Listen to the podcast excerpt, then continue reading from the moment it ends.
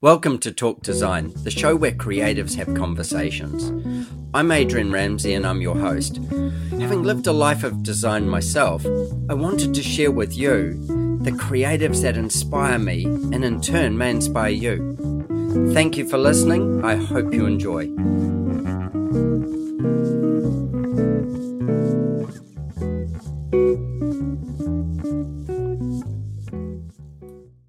My guest today on Talk Design is Ken Tomita. Now, Ken is the founder of Grovemade. Grove Made is well known in the US as a workspace supplier. So, when I say workspace supplier, these are the things that you put on the top of your desk and that you have around you. Um, for those of you who are experiencing more COVID lockdowns, etc., uh, this is beautiful product. This is the kind of thing that you want to sit and see and interact with when you're at your workspace. So, Ken, thank you for coming on Talk Design. It's a real pleasure. It's been uh, great having a little chat with you to start. And let tell people a little bit about you and Grovemade, but um, and then I'll hit you with some questions. So, welcome. Thank you for being here, man. Thanks for having me. I've been excited to be on my first uh, podcast with somebody so far away. yeah, there's a little distance. Well, uh, a little bit about our company. We're a design and manufacturing company in Portland, Oregon. We typically have about 20 employees.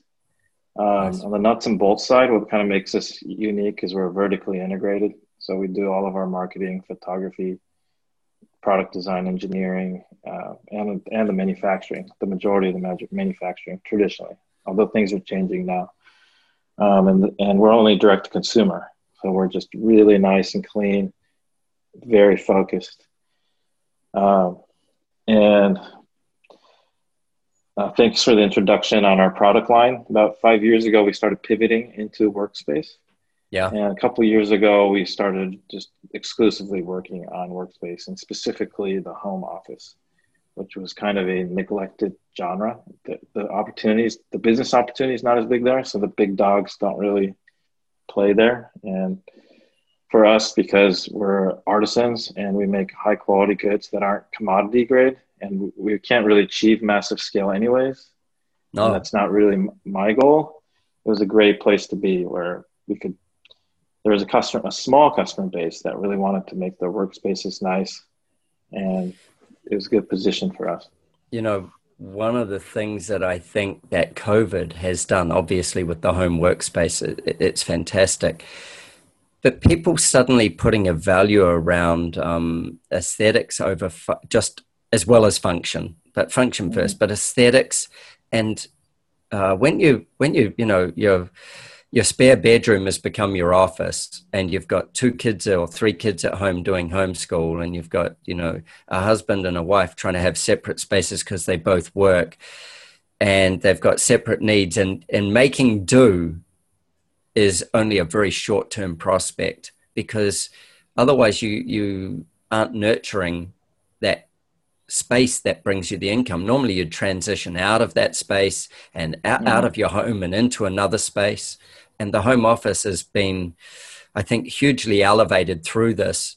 Um, and will right. be for from now on for a long, long time. It's not that this pandemic or another one's not going to be the, the breaker of that. It's going to be taking that time to actually curate the space you're in so it supports the output that you can give to your clients and to your you know your your income producing activities mm-hmm. so i think it's really important what you guys do thank you I love that you you're basically vertical. summed up our uh, mission. You know, that's, you that's what we're here to do. Yeah. Well, you know, being vertical also is a beautiful thing because you're responsible for everything all the way, and mm-hmm. it also means you can shift, change, and um, adapt uh, beautifully for for changing needs. You know, and and maybe a question would be, so you're already in this workspace market, and COVID comes along and obviously that uh, relates to a lot of sales when it comes along. But um, not only that what did it change or what did you have to change about your product line um, to better meet it? Anything or nothing? Well that was interesting. So when covid first hit a lot of people's first reaction is we need to adjust. We need to adjust. We need to adjust because everybody's working from home. But uh, my intuition was that we didn't need to do anything because we've already been studying the work from home customer for years. Yeah. But that can be dangerous, trusting your own intuition, right? So we reached out to our customers, our new customers, and tried to figure out, hey, is there anything different? And there there are some new needs. So there's a lot of people that are kind of in between. Yeah. They're not fully committed to being in the office. They think they're going back, or maybe they're working on the sofa or their dining table or moving around. Uh, there's definitely new opportunities there. Um, but we chose not to go after it actually, because you just described our core customer as somebody who really cares about their space. They're nestling in, they're committed, they're investing. That's our customer. These people that are temporarily work from home. Yep. They're not going to, they need to just get something on Amazon that's really cheap and to get through, right? Yeah. They can work off a dinner tray if they need to, kind of thing. Yeah. Yeah. Because they're, they're thinking about going back and they're, if your mindset is into investment, our product is not right for you. Our brand isn't right for you. I like that. I like that. I like that definition or that, def- that you're defining. If you're not investing in yourself with where you're going in your future um, and your workspace, then you're probably not your customer. Exactly. And that's fine. You know, yeah, we can't be everything to everybody. So, yep. Yep. Otherwise, you'd be uh, Home Depot or right, Costco or something. Costco or something, yeah. Um, tell me about uh, direct to consumer. What what drove that? Yeah, uh, in the past, in our previous incarnation, when we were in a iPhone, where we started in iPhone cases, we tried wholesale and didn't have a whole lot of success. Um, I think with our product lineup now, maybe, maybe. Uh, the reason we stay direct only is uh, that's much more consistent with our goals. We want to build a strong company, but a small company. Mm-hmm. Just being bigger with lower margin, just for the sake of getting bigger, doesn't really interest us. Because the, the biggest weakness of going wholesale, is you don't own the end consumer. So everybody else, else in the world, every other traditional business, they're trying to go towards more direct, right? Because they can yeah. own the channels, they can own the customer. And COVID's yeah. actually a blessing in disguise for some of these companies that are even struggling in the uh, COVID era because they're forced to go direct to consumer. Everybody's direct to consumer sales are up. Everybody yes. online yes. sales. Yeah. So I think for some of those legacy companies that were holding on to the past, sure, it might be a struggle for this year, but it's a blessing in disguise. Because oh. finally, the well, the ones who the ones who see it will, will will move with it, and the ones that don't mm-hmm. won't be with us and uh, they'll naturally fall off the tree. Mm-hmm. Yeah. Um, going direct to consumer, um, let's go back to the story of uh, the bamboo iPhone case. And uh, right. for, for all the audience, this is where Ken started out, and uh, with his partner Joe, um, the two of them invented the bamboo iPhone case. So, do tell us the story and the frightening parts as well as the uh, exciting parts. Right, right, right. Uh, this is 2009 during the recession. Yeah, right on uh, GFC. Yeah, the global financial crisis. Let's launch this sucker. Joe had this vision that the iPhone was going to be huge, and I wasn't fully sold on it. Obviously, I was dead wrong. but he kept on insisting, "This is huge. This is going to be huge." Um, anyways, he, he had this idea to make a bamboo iPhone case for the iPhone 3 and put uh, laser engraved art on it. Uh, long story short, without a whole lot of business planning or anything, I decided to do it with them and we partnered. Uh, the first one was really hard to make. It took about nine months. And when we finally got it engineered and launched, uh, the product totally flopped because the engineer had lost uh, iPhone 4 in a bar. Um, back then that was big news that there was a so, leak of the next phone, so nobody wanted our product. An obsolete iPhone three. Everybody put their hand in, uh, you know, hands yep. in their pockets and said, "I'll wait for the four. Exactly. And you've got your product launched. That must have been a, a, an interesting conversation you had that morning when that broke on the news. Oh God, the look, the, the feeling of doom. we had worked so hard and risked everything to to get there. But, uh, I, I shouldn't know, we laugh, were, but uh, you know. Oh, it was comically bad. Just, yeah, something like that going wrong early can often be the blessing over it going wrong when you're like established and it takes you out when you're established. Um, at mm. least there you could just go and cry if you wanted and hide in the corner, or you could go, That's okay, what do point. we do? I mean, it was just me and Joe. We didn't have any employees or yeah. anything. Yeah, you uh, could just learn the hard way. Years you could have licked your wound, wounds. Yeah, but yeah. you take down. You know, you said twenty employees. You take down twenty incomes for families and uh, everything else. Yeah. That that's devastating. That's worse. Yeah, that's absolutely. Much, much worse. Um, so iPhone four came out, and uh, I, you you took it as an opportunity and made an iPhone right. four case. Tell me the story about creating the iPhone four case, and um, then what happened from there. Well, the iPhone four, uh, we knew what it looked like because of this leak, so we turned that setback into an opportunity and designed a case for that. And for some reason, nobody else did. So the day the iPhone 4 came out, we had a, we launched the product, and it wasn't real because we didn't have an iPhone 4 to build off. You got one on the same day as everybody else. Exactly, exactly.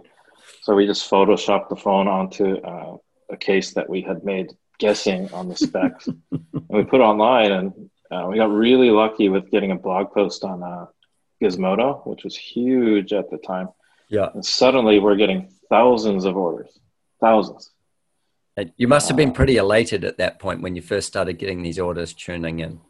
Well, it was a funny thing. The first hundred or so, I was really excited, and then it just got out of control, and it turned to fear, fear, fear.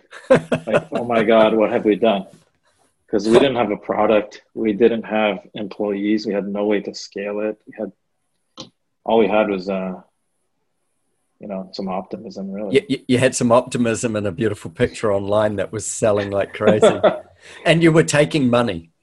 Exactly. We were taking people's money. Yeah. And please note that this is before kickstarter existed. So yeah. we were basically doing the same principle as kickstarter. Yeah. There's an idea we're taking a pre-order and we're not delivering for months except nobody knew that there was that just an idea that that kind of business model. So we had a lot of upset people on our hands. And yeah, essentially, you sold the idea, um, which was valid and, and good, but then fulfillment became the issue. And what happened mm-hmm. with that? Tell me, tell us all about that. Well, the biggest challenge that I I didn't foresee, and we, we certainly never thought about, was that we'd have to hire a lot of people. So suddenly we had to hire get up to 20 to 30 employees, and neither of us had any management experience whatsoever. So you could imagine, you know, we just hired our friends and friends of friends, and we hired one Reed College kid, and we, we hired all his friends, and we suddenly had all these lunatics running around with no direction and and really poor management from from me. You know, I was like a single artist guy. I, I made furniture before this, you know, by myself.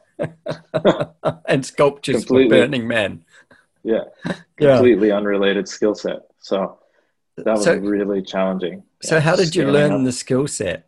Because somewhere there you got through it. Right. Well, slowly we tr- started figuring it out, and people on our team grew. But but a big big moment was actually hiring a legitimate operations manager. Uh, th- three or four years in. This guy, Jim Hassert, uh, he was a consultant for us on, on a, the sales side, and he, he kept noticing how poorly run our company was. and he would like politely give us tips like, hey, you, know, maybe we should uh, recap this meeting so everybody's on the same page. And, uh, really, we need to tell everybody. exactly. So uh, kind of a funny story. He, we hired him to build out a wholesale sales program, and it actually totally failed. Like he failed at what we hired him to do. Right. But he was uh, clearly much more knowledgeable than we were at running companies, and I saw the like the process in him. And um, soon after he failed at the sales, building out a wholesale program, we decided, hey, let's have this guy like run our company. You know? So we hired him full time to be our COO. Wow. So that, that was a funny story. Um, but we ended that up was a that was a good turnaround for him. Could have been yeah. begging for his last check as a consultant, but instead he ended up running the company. Yeah. So that was really helpful, at least on the uh, ops side. So for a couple of years, it took a couple of years for him to kind of turn our culture around and get us to be more legitimate. And eventually, we, we caught up on orders, and the uh, the sales growth wasn't outpacing capacity. You know, after three or four years. Wow, that's a long time. That's a long mm-hmm. time. Three or four years. You must have had more than a one or two sleepless nights. Oh, and, yeah, um, especially in the beginning. I, I bet you and Joe uh, must have looked at each other more than once and gone, "What are we doing here? What are we doing here?" I had a, I had a um, years ago. I did a, a job with a, my best buddy, where we um, sold a whole lot of product in to a single company, and um, anyway, this this particular product was a very simple Hessian type or muslin type bag that carried a sheepskin, and um, so I went and got this order for these, and, and we're talking, you know, tens of thousands of them, and uh, so and he organized them all to be made. The the only catch was is they had a, a, a side well, the side was around. It was like a barrel bag, and it had a print on the bottom, and it had a print around it and it had a drawstring at the top. Mm. So what could possibly go wrong? So we ordered all this cloth in from India, and um, that came in, and it was you know full of cow shit and stuff like that. So we had to get it washed, and then it shrunk, so we didn't have enough. And anyway, that was the first little warning that we hadn't maybe bitten off a little more than we could chew. Um, and then we got them all printed, but they were printed in I think it was twelve languages. And somebody, uh, so we got them printed, and then we we took them to the place where we were getting them cut. And so we dropped them off at the guy who was going to cut them. And somewhere in there, we never gave him a bundling system. So we had bags with Norwegian written on the bottom and. Swedish oh. written on the sides. And we didn't know how to read what the difference was. So we delivered them all. And then within about three days, we're getting a call from this company saying, Hey, guys, uh, there's a big problem and we're going what is it? And they're saying um, you know the, the the, the the swedish tops and the norwegian sides don't go together. And we looked at each other and went we're going to lose our houses if we don't fix this. So similar similar story. We fixed right, it right. but but it was a lot of pain a lot of pain. You really can sell too much. It's not necessarily good. Like we could have easily gone bankrupt. That was the yeah. hardest time. Well, when you were talking about that with, um, you know, you've got all these sales and, and, you know, sales was outpacing capacity. Um, I don't know whether you've ever read Yvon Chouinard's book um, from Patagonia, um, mm-hmm. Let My People Go Surfing. And he talks about how he nearly sank Patagonia the same way with mm-hmm. sales. And then he went, you know what, we're not going to be bigger than this. This is where we're going to stay because this is sustainable and it works and we we can handle it. And it's a great lesson a great lesson.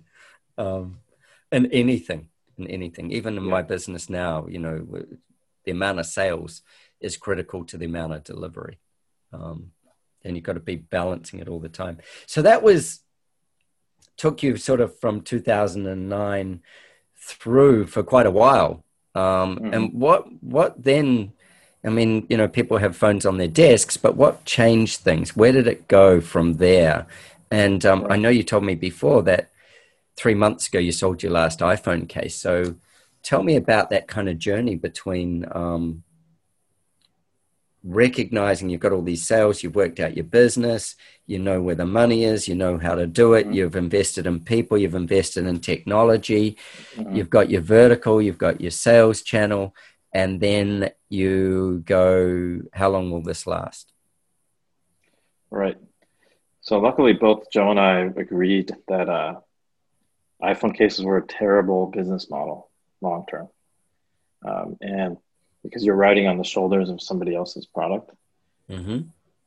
And then a couple years in, you could see that what the future was. There were more and more phones, so it was fragmenting in terms of the models and then more and more competitors jumping in. Uh, we saw kind of the end that the end would eventually come, uh, and we were really lucky that we had the funds to uh, invest in trying to find a new vertical. So we were making enough money on iPhone cases that we could afford to try a bunch of new product verticals and fail. And I think a big mistake a lot of other case companies made is they kept going on the case thing because the it was a hundred percent chance of success. Yeah. To try to go after Samsung or whatever, but long term, hundred percent chance of bankruptcy, right? Well, everything Short-term, has it's a, just too tempting. Yeah. Yeah, everything has a has an S curve, you know, like it, and and an innovation it has a um, a bell curve. You know, it starts off here and then it grows, and then you've got to reinvest in it. And and when you look at trends, you know, you go there's the early, well, there's the innovator, which you would have been with mm-hmm. the iPhone case, mm-hmm. and then there's the early adopter, which was the first few thousand orders, mm-hmm. and then um, from that the main majority um, bought in, and that's a 40% of the market. And then there's the late majority, which is another 40%. And then there's the laggards. And um, what you're describing is, is the 40% run down the hill is still valuable. But when you're 90% of the way down the hill, um, if you haven't reinvented yourself with something else, it's going to run out. Yeah, and, Yeah, and your structure's too big usually you haven't trimmed your structure along the way and suddenly your overheads will eat you alive um, exactly. as the sales die quickly and the laggards might be your only last surviving piece i mean adrian i think you described it well so it was a it was basically a race to as the iphone case declined but still pumping in good cash flow can we find a new business model we tried a bunch of things uh, a lot of them are products that I thought personally thought were really beautiful, but we just didn't have the customer base for it. And it was a race where we were we did find a couple new verticals that worked, but they were slowly growing and iPhone cases just diving. And like you said, we had too much infrastructure. So when the timing wasn't right, the case business was declining faster than our growth in the other ones. Yeah. And yet we had this large I mean, not a large company, but 20, 25 employees. And an overhead that's that's oh, demanding. Yeah. And we couldn't support it. And we were losing bushels of money 2016 and almost went under because right. we were just upside down in how we were structured. That would have so been an, was, awful, was, an awful year. It was it was awful. Yeah. Having to lay off half the team. You know, there's that's actually much worse than personal failure. And you feel yeah. like you've failed others. Yeah. yeah. Isn't that a lesson as a business owner? Mm. Failing yourself is one thing, failing others is devastating. Uh, it is. It, it is. but, but the other thing is, as being a designer, um, you live with uh, hope and um, uh, an outlook that takes you forward because you're a problem solver. So, uh, if it doesn't sink you, it makes you stronger, and if it makes you stronger, it makes you better, and then you you move forward from there. So then going through different product sort of categories, how did you land on workspace? Like what what happened there that it became the next like in, I suppose chapter of your mm-hmm. business? So the workspace is actually the first thing we tried besides iPhone case, and it was a surprise success. We we threw together this product line with the the monitor stand. If you go to our uh-huh, site, yeah. it's the minimal bent plywood. Yep, beautiful. Yeah, and that product we launched it with kind of a suite of uh, like a keyboard tray and some planters and stuff around it and we we put that together pretty quickly actually uh, and didn't expect much we kind of just tried it and it, and it resonated with with uh, a lot of the blogs i think the mm-hmm. visual beauty of it took people by surprise people hadn't seen anything like it so that was a strong uh, seller even right from the beginning, but very small compared to the mature iPhone case business, right? So it took about five years to build that side of the business up to where we could get rid of um, all the other product genres we were in. Um, what was nice about the workspace genre is is a totally different customer than the iPhone case genre, which made right. it tough to transition right? Oh, it's gonna because we had to start over. But this was going to be a question: was how many how many came with you? Oh, very few. Right. So the iPhone case customer is more of a tech person, uh-huh. like somebody who the Gizmodo reader. Gotcha. Gizmodo, Digital Trends, The Verge. Yeah. People that are into gadgets and uh, accessories, electronics. Where um, you moved into a space which was more the dwell reader. Exactly. It, it was more of a design. People that value design, the feeling mm-hmm. of space, craftsmanship, and that was a much better fit for the way we're our company's positioned. We make our products predominantly in the U.S. They're very expensive to manufacture. They're not going to be the cheapest ones out there, but they're going to be unique. They're going to be handcrafted, and you have to have an audience that actually cares about that. Like some people, that doesn't matter to them, and that's fine. You know. Yeah. But it, it's forcing that fit of what we're good at onto people that don't really care about that, that's not going to work out. No. Yeah, you've so got to find a match. You've got to find exactly. your tribe and a match, and people exactly. who have a, a love for a love for people that or a love for products that are created by people who care not just exactly. not not just care about the money but care about the end user and the product and the world and, mm-hmm. mm. so we knew it was a great customer base but it was very challenging to grow it to where it could sustain the company. And it was a it was a slow process of steady growth. Uh. But a couple of years ago, we fully committed to it, and we just stopped developing products for everyday carry or iPhone. Yep. And solely focused on the home uh, workspace user for the last couple of years. And what was what's been your marketing channel to find new customers? What what's your what's worked and what hasn't worked out of that mm-hmm. marketing channel? Well, in that 2016 year when we were struggling, that's the first thing I tried to do, which is a huge mistake. We don't have enough sales to support overhead, so let's throw some marketing at it to grow the sales. Um, the problem was we had never really done top funnel marketing. Like our whole company started from just having a compelling product, right place, right being time. distributed for free online through uh, blogs. Mm-hmm. And we lost even more money during that time, just trying to get something to work. So traditionally, we haven't really had uh, growth marketing that's worked.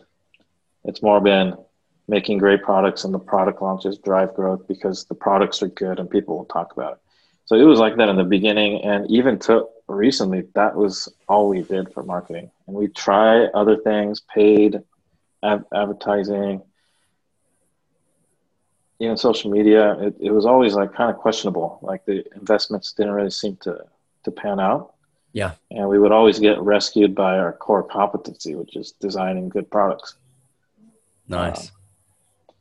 Um, nice. Something couple, go, go, go. So a couple years ago, we basically gave up on marketing. We're like, you know what? Like, we're good at products. Let's just focus on that and build our business around getting new sales by just bringing compelling new products on the market. And we were very successful at that. We were small, but slowly growing and in a sustainable way because our expenses were under control with a really lean team. Mm-hmm.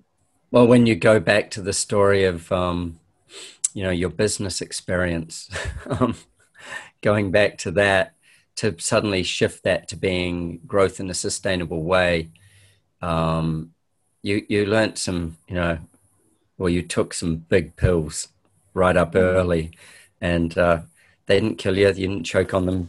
You did maybe a cough a bit, but you didn't choke on them. Mm-hmm. So you you've learned to survive them.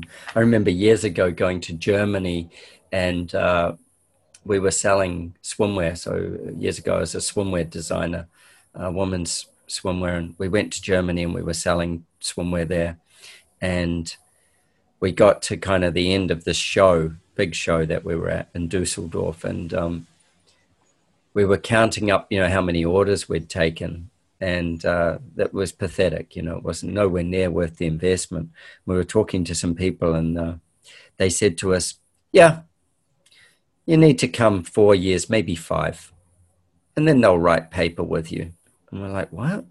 Well, they'll they'll put a pen on paper when they know that you can survive they're not going to help you. They don't want to fill their store with your stuff or even put 10% of it in their store for you not to deliver it because that's floor space they make money out of. And uh, so if you can keep showing up to the show, then they'll finally believe that you're worth ordering from. Doesn't matter how good your product is. Yeah. Interesting. you have to prove to them that you're a you're a business player. Hmm. Not about the product as much as anything else, because in every retail shop, every square foot has a, a dollar turnover. And um, it needs to get to that dollar turnover to maintain your brand in it. Um, and it's like on your your website, for instance, you know, you direct to consumer, every picture has a dollar turnover, and um, if it doesn't meet the dollar turnover, then you've got to make a decision whether it lives or dies based on that. Yeah.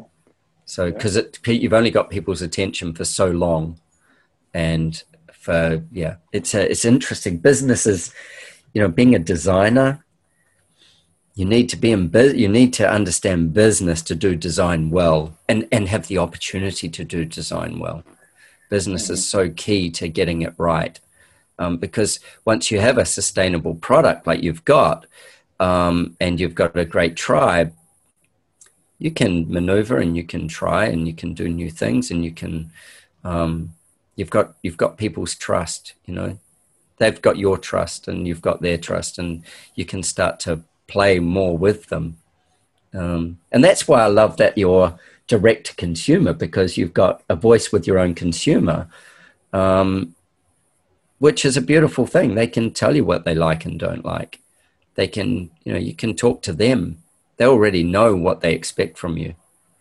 It's uh, it's a cool thing, a really cool thing. So tell me from now.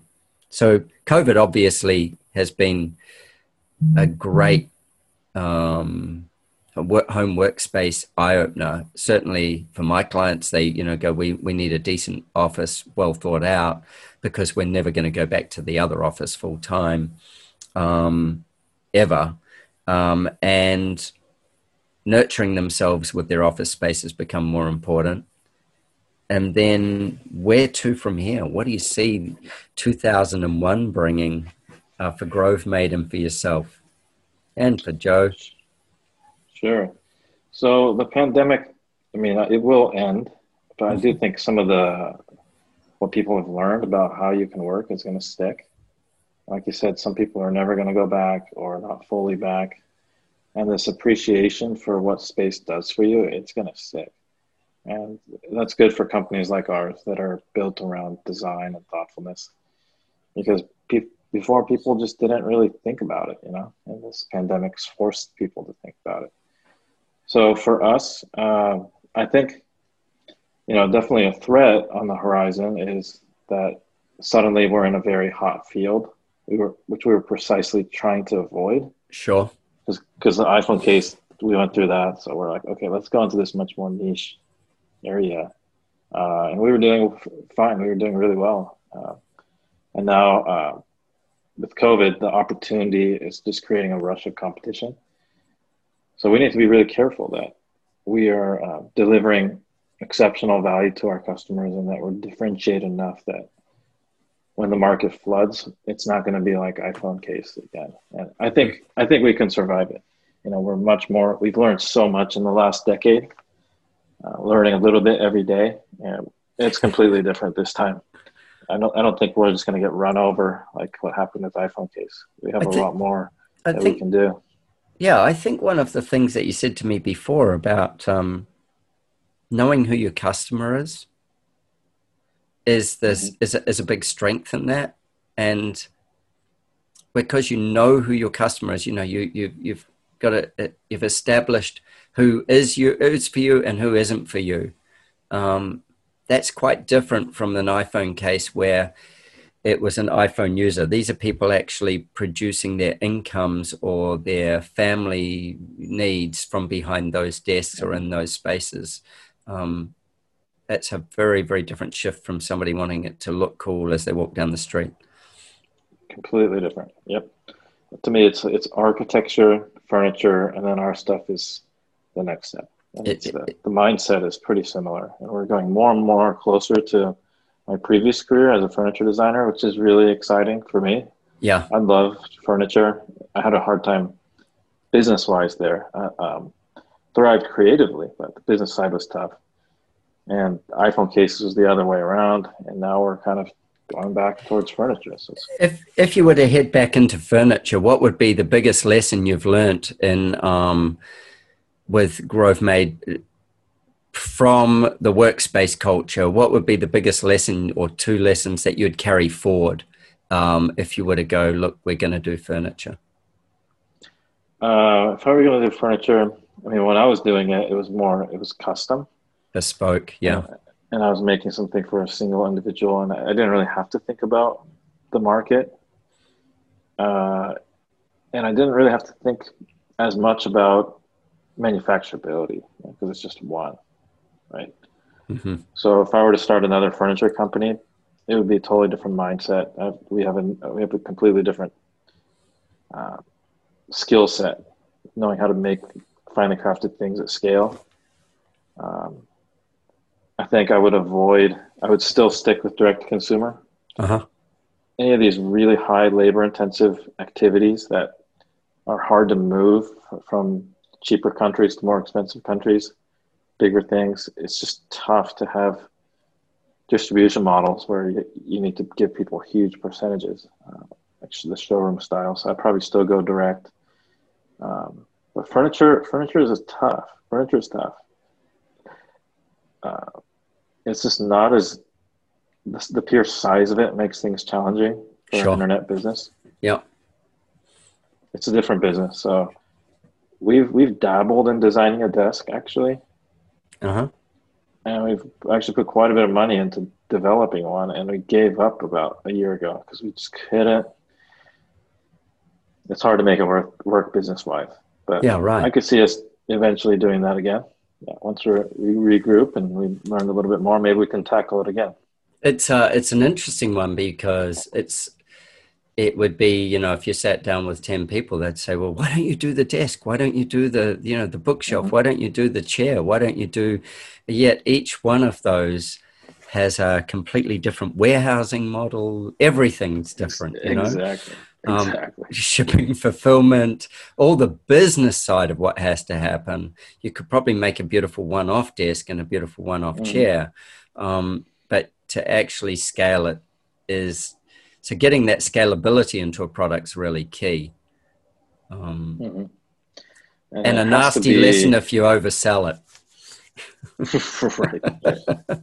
Because that's another thing. Like, yeah, your price point would be, um, you know, maybe three or four times what your biggest price point would be now on that yeah, item. At least, at least, at least yeah. yeah. And then you go, well, even if it was 10 times on it, then you go, well, hold on, I've got a lot of uh, cash that goes out for every one of these that happens. You know, I've got, I've, I've expended a lot of money and I've expended a lot of time, capacity, and um, capability and cash flow are all expended in that.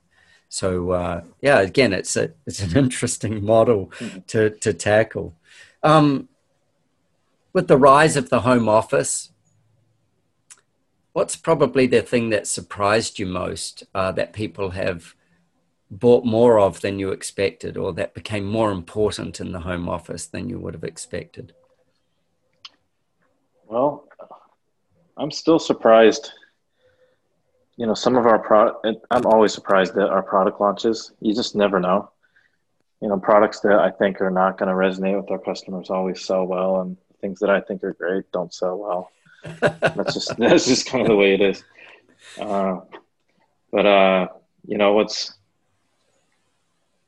our fundamental product line is pretty established and strong. Um, I think like some of the stationary type things yep. are interesting to me.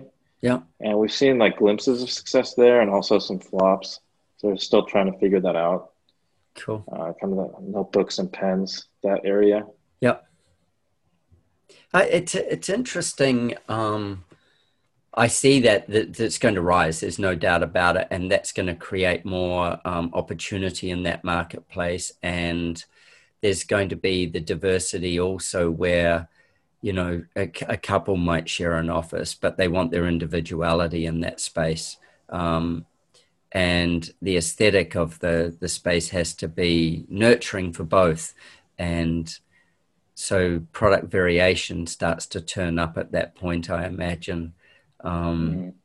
and then also the the thing of transitioning people from their workspace to their home and when they're both the same thing or to their family if they've got kids to their family space as well um, you know those are transitions that are need to be healthfully managed and i think with something like uh, the pandemic we've we've got the ability to see that there's a lot of depression out there. There's a lot of people needing help. There's a lot of um, people feeling isolated and stuff.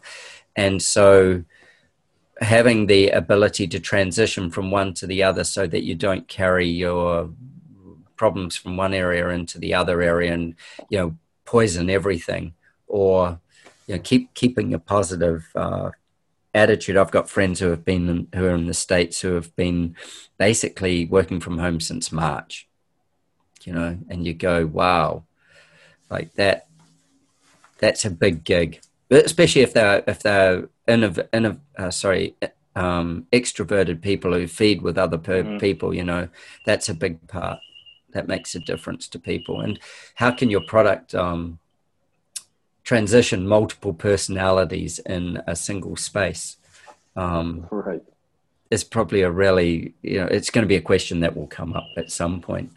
Um, so you went to uh, Rhode Island School of Design. That's pretty prestigious. Um, tell how how did you end up in there? You're from Portland, and uh, right. uh, Rhode Island's nowhere near Portland.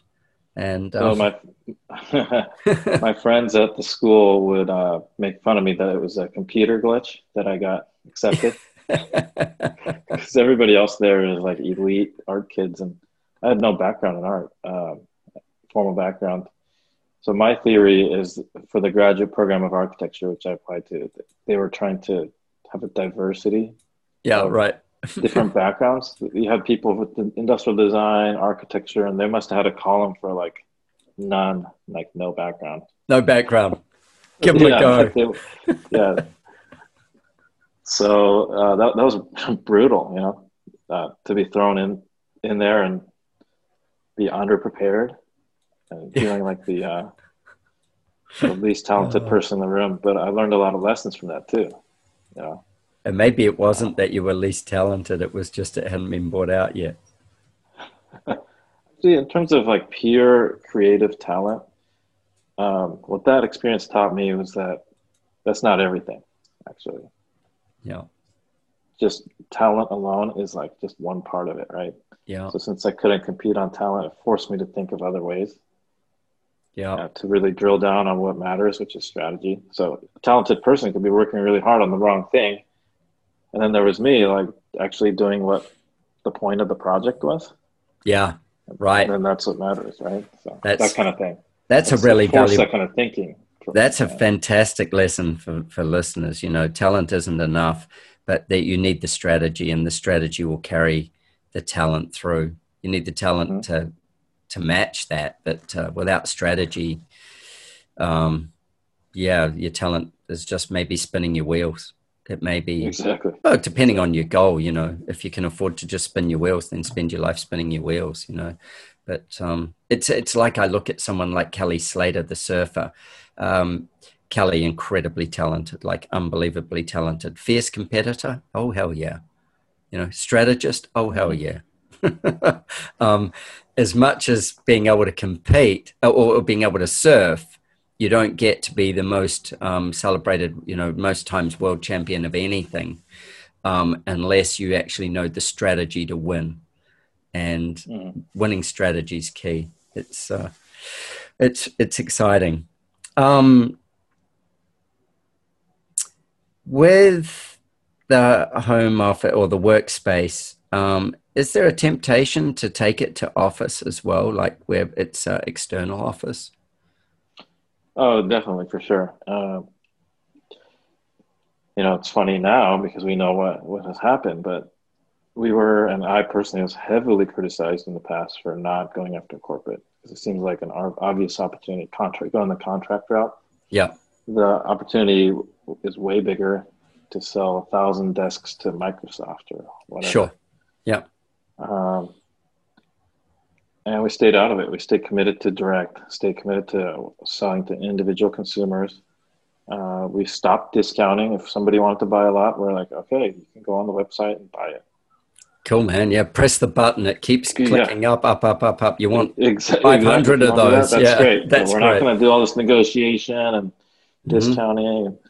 You know, for a company like ours, it actually costs us more. If you order a thousand of something from us right now, we're going to make less money on you than selling a thousand to single people because our entire business is dialed in for individual consumers. I was about to say, yeah, and also, uh, you know, like your production scheduling and all that sort of stuff goes out oh, the yeah. door. Suddenly, you're, you know, you've you've got warehousing issues or you've got, um, you know, product supply issues that uh, exactly takes your eye off the ball. I, I think or even, that, or even shipping, right? Yeah, sure. Even shipping. Yeah, yeah. Like How many UPS we don't have trucks? facilities to to create? We don't do that, you know. Yeah. And and and the other thing that I think is interesting is like in the future, what was what I would great to put your stick in the mud and make a prediction, but I'll give it a go. Um, people who do go back to their office, who did curate a beautiful home office, companies who take the lead and either give their employees the ability to purchase a certain amount of office equipment um, or take the lead and create curated spaces that use beautiful products that uh, have the ethics and the ethos are going to attract better people. That's my prediction. I think that the space will move to that, that um, to get people to come in from home where they've made this beautiful office uh, into back into an environment where it's um, multi-officed is going to take some persuasion. Um, yeah, yeah, it might. Now that people are used to it and we, we know it's possible. Yeah. A lot of people have moved actually. There's, I, know, I know people who've moved to. Yeah, I do too. I do too. I know people. Wherever. Sure. We've got people flooding from Sydney and Melbourne um, for that exact reason because mm-hmm. uh, we haven't been locked down since about April sometime. We've had fairly free movement. We were only down for probably about six or eight weeks or something. And in that time, I went surfing just about every day. I actually went to my studio because everybody else wasn't there. So I left the house and went to my studio um, because the team wasn't there. They, they were at home and uh, I just had the place to myself. But yeah, just interesting. You know, we haven't we're nothing like where you guys are at in, in this in the curve of what's happening, but it certainly also made me go. Um, you know what? I need to do more with my my studio space. I need to make it more what I need it to be or want it to be. So uh, it's about to hit a refurbishment. So mm-hmm. um, for that reason, you know, I just go it, it's it's functional. It was not. It's nice. It does everything that it should do. But I would like it to be something more than that. So, um, mm-hmm. yeah, that's uh, that's uh, it's on my drawing board. So uh, we might be clicking the the numbers button and sending some stuff out to me. yeah, just keep clicking on that up arrow. Yeah, just just keep clicking it. Um, is there one thing that you can uh, tell listeners that would like to take a similar journey to yours that if you'd known 10 years ago or t- i can probably think of a few things but 10 or 15 years ago um, that if you learned if you'd learned it then it would have changed the game along the way and got you where you are faster uh, well, I think the biggest thing I underestimated was the that the bottleneck would really be people, and uh, the skill it takes to properly lead a team and um, create a positive culture where people can uh, drive the business forward and also be happy at the same time is is, is an impossibly difficult challenge. Uh, and not focusing on that early enough was caused us years it caused us years of pain when we didn't know how to do that. So my advice would be don't underestimate the non-creative uh, people, culture, leadership part of the game. That's a really good tip. It is such a good tip. My wife happens to be a leadership coach. uh, for businesses and generally men in business as well um, is her main target market. And, you know, I think often women are far more attuned to often um, understanding people better or being the nuances of people. Um, that men kind of just go, well, we'll make it work, we'll bulldoze through. Oh. Um, but that's a long road you're bulldozing that you could actually just take a jet jump down um, mm-hmm. with the right kind of mentorship or something like that. Don't, as you say, right. don't underestimate it. Surround yourself by the right people. Um, Ken, fascinating talk, man. Really loved it. Um, I would encourage everybody to get into uh, onto your website, look at Grovemade. Um, it's grovemade.com. And uh, we'll post all those socials and things like that um, in the podcast.